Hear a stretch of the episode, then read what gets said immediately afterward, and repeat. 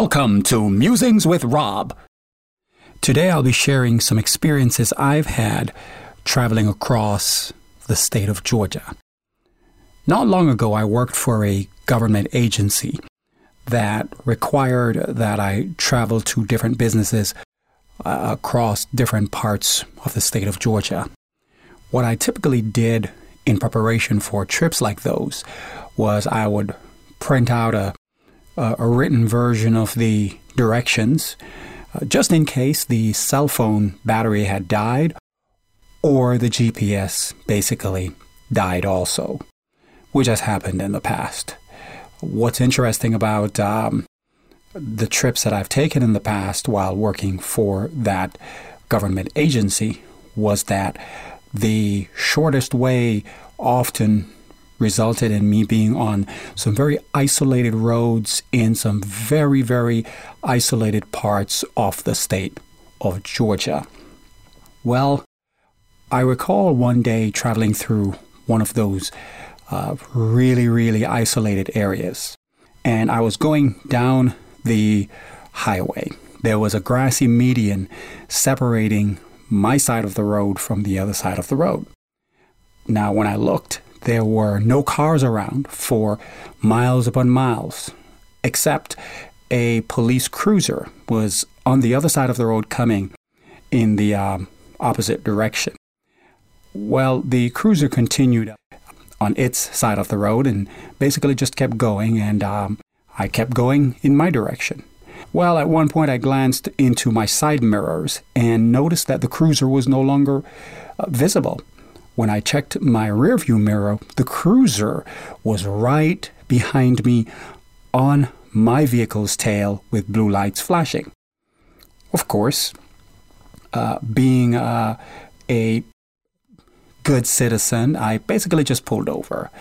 When I pulled over, the police officer walked up and he asked me if I realized that I had been going 10 miles over the posted speed limit.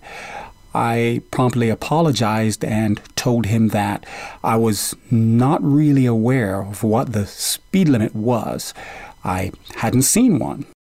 So I, I, I truly apologized. I showed him my credentials. He noticed the fact that I was well dressed in a tie and so forth. And then he basically let me go, uh, which was a good thing. Uh, from there on, I took my own time and I was just careful from there on.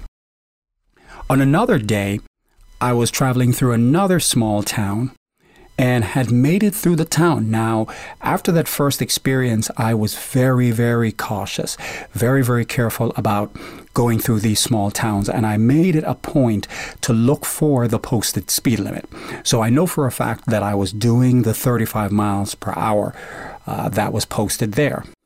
I took my time, made it through the little town, and then when I left the town uh, in the distance, I looked in my rearview mirror and I saw blue lights totally flashing coming in my direction.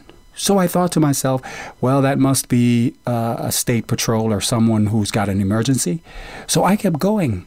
Well, before I know it, the police cruiser was right behind me and the man had pulled me over.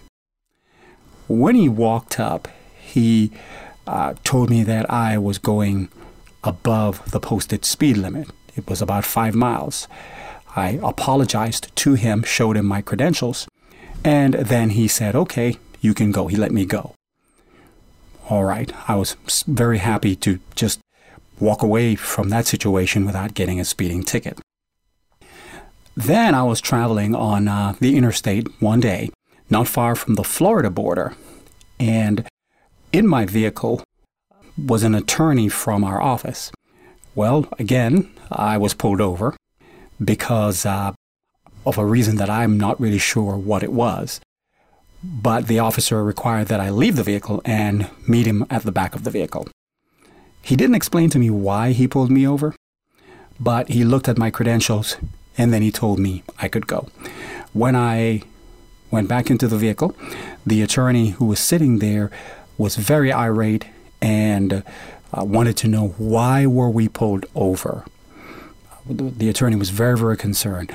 Well, I mentioned that, listen, We had a job to get to. We had a mission, we had an appointment, we had a presentation to do.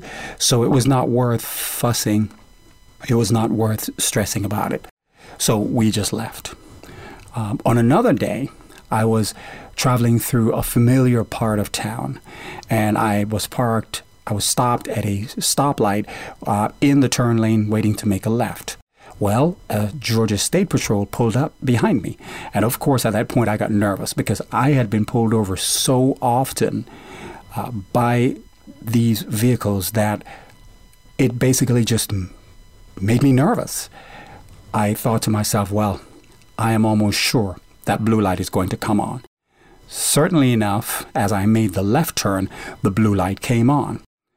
Uh, not far away was a Georgia State Patrol precinct, so I pulled into the precinct. The officer had me get out of the car, meet him at the back of the vehicle. He wanted to know who I was, what I was doing in the area, what business did I have there, and whose vehicle was it. I explained to him that I was working for uh, the agency that I was working for, the government agency, and I was on business. He looked at me for a while rather suspicious, as if he didn't believe a word I was basically saying to him. Then he looked at the credentials and he said, Okay, you can go. But if you ever need my help, give us a call. I thought, okay, that was rather curious. It was rather curious. So I just left. I went on my way. Uh, finally, and this is not my last encounter, but the most memorable one was traveling through another familiar area and the police cruiser had passed me in the lane beside me and I'd actually gone up. Now I knew that the cruiser was there because I had seen them in the di- in the distance coming up. So I was doing the speed limit. When they passed me, they actually slowed up, came beside me, and then drifted behind me and turned on blue lights. That was a first. I had never had that before. So I pulled over. And the officer walked up and he looked at the credentials and told me that, well, he tried to run the tags and he couldn't run the tags. I told him it was a government vehicle. So he said, well, he figured that either the vehicle was stolen, the tag was a fraud, or maybe I had worked for a government agency. He uh, handed me back my credentials and told me I could go. Sometime after, I was sitting in my office and a Caucasian coworker came in and we were talking about the many times I was pulled over. And he said to me, Are you aware that you have been a victim of racial profiling?